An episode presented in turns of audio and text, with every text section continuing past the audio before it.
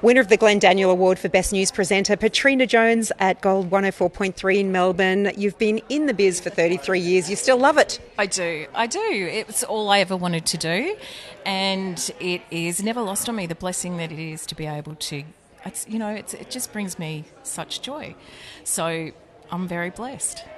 And you work with an amazing team. I love that you're all in it together. Yeah. That must be an amazing thing to wake up to every day. It really is. You know, this, I've worked on a lot of shows over those decades, and this, not just because it sounds very sort of cheesy, but not just because it's the show I'm working on now. I've never had so much fun uh, on a show as with Christian. Christian is just. Uh, he's amazing the way that he motivates the team and challenges you.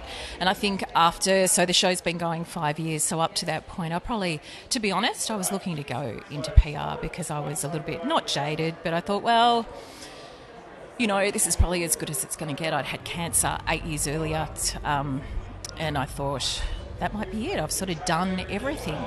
And then Christian came and it just reignited my passion for radio. And, you know, there's nothing quite like when he comes in in the morning and you can see his face, his passion for what he does. And that just permeates through the rest of the team. We've got a most amazing team who fully support uh, what I do. It's like a family. And, um, yeah, I've always loved what I do. What what I do, I couldn't imagine doing anything else. To be honest, I think the universe and the planet has a funny way of putting you where you should be. it's fate, and um, yeah, I've certainly been really blessed. I'm, I'm really overwhelmed tonight. I really am. I just I really didn't expect to win, so I'm so thrilled.